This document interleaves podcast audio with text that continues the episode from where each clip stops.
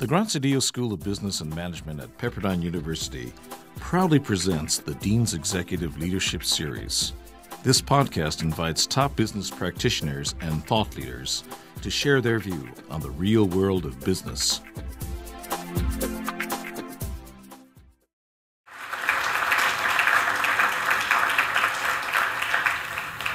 Take just a couple of questions for the audience before we wrap up, and we have some door prizes to draw and raffle for. But uh, do we have a couple of questions from the audience for Rich before we close?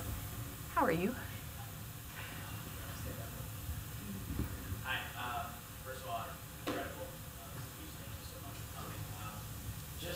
Get a little bit more. Oh, okay. Sorry.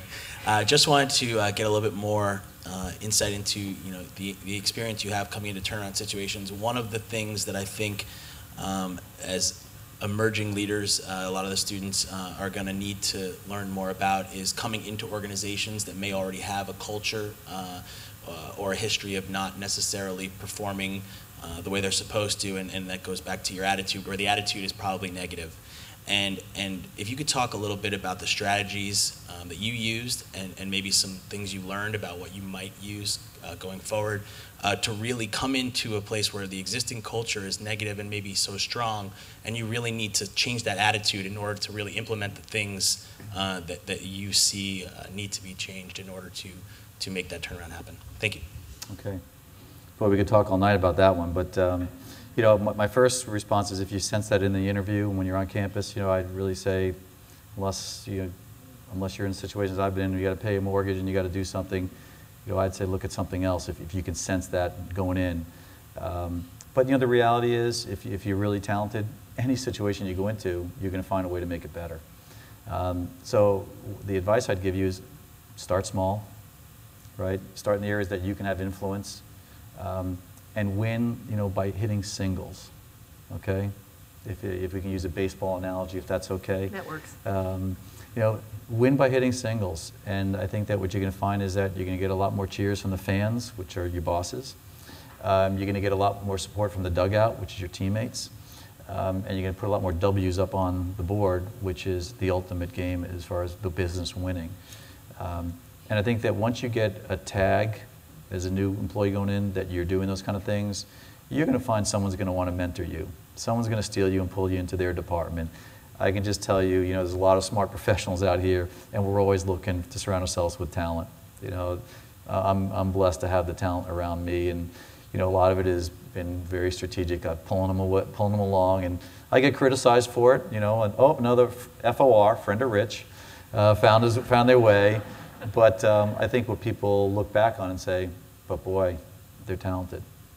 And um, so I hope that you're one of those people that is up here speaking in uh, 10 years or so, and, and, you're sharing with young people your story and your journey uh, and how you matured. Um, but hopefully, it's from hitting a lot of singles.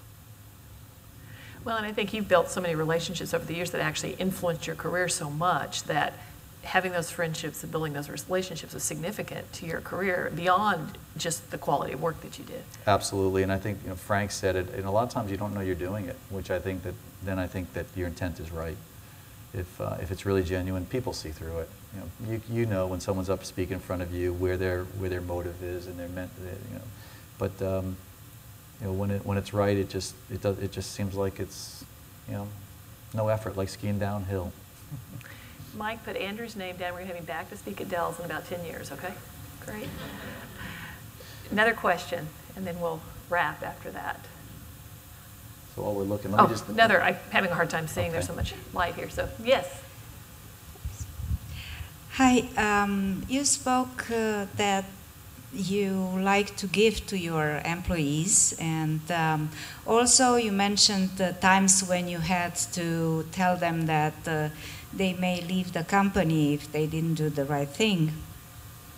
So I was wondering how much you use positive uh, motivation and how much you feel like you still need to use also negative motivation like fear of being laid off. the carrot versus the stick kind of approach here. Well, if I was honest with you, and if you ask some employees, you'd probably say that, you know, Rich probably puts a lot of fear into people. Because if you come to my office, like what I said earlier, numbers don't lie, people do, right? So that's kind of you know the old accounting men- mentality. But you know people shouldn't be afraid if they're going to come in and speak honestly and with the spirit of, of winning as a company. But if people are coming in because they're trying to better their own agenda, yeah, they're going to meet a very rigorous Rich because I, you know, I, I can see through that stuff pretty quickly. Frank can see through it even more quickly than me.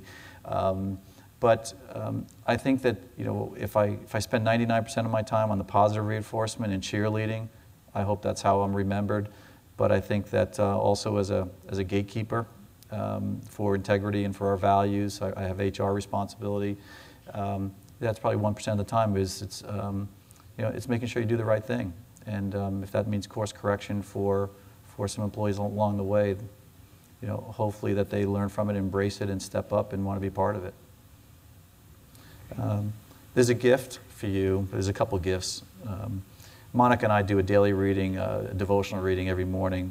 So I didn't want to go too faith-based on you, but here's a, here's a book that um, I would hope you leave by your desk, especially if there are professionals in the room. Um, and you take a read on this because I think it has a, a real uh, awareness. You know, when you leave school, uh, a lot of that academic sort of just dries up. A lot of that in, in, enlightenment uh, dries up, especially if you read the journal every morning like I am. Um, but you read, it's a one pager every day. Leave it on your desk, leave it next to your toilet, wherever you find peace and rest. Um, as long as that is not in class. It's a paperback, so if you run out of paper, you know, it's probably, it's probably a good place. But um, I, I, hope you do find some continued inspiration and enlightenment from reading this. I have in the past year, I give it to people who I feel that um, they will welcome the enlightenment. Um, and I think that it comes back time and time again. People send me an email and say, hey, did you read today's? You know, I'm like, yeah.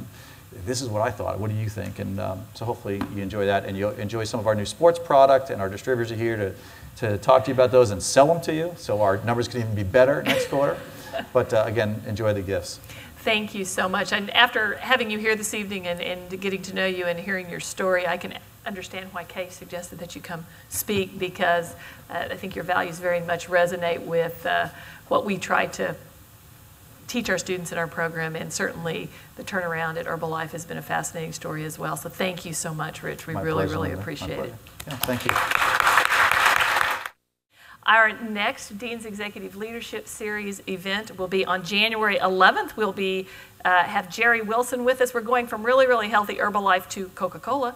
Uh, so uh, join us for that. He is the Senior Vice President and Chief Customer and Commercial Officer. That will actually be right back here again. And then following that, on February 16th, we'll be in Malibu with Blake Irving, who is the Executive Vice President, Chief Product Officer at Yahoo, and an alumnus of Pepperdine and the Business School.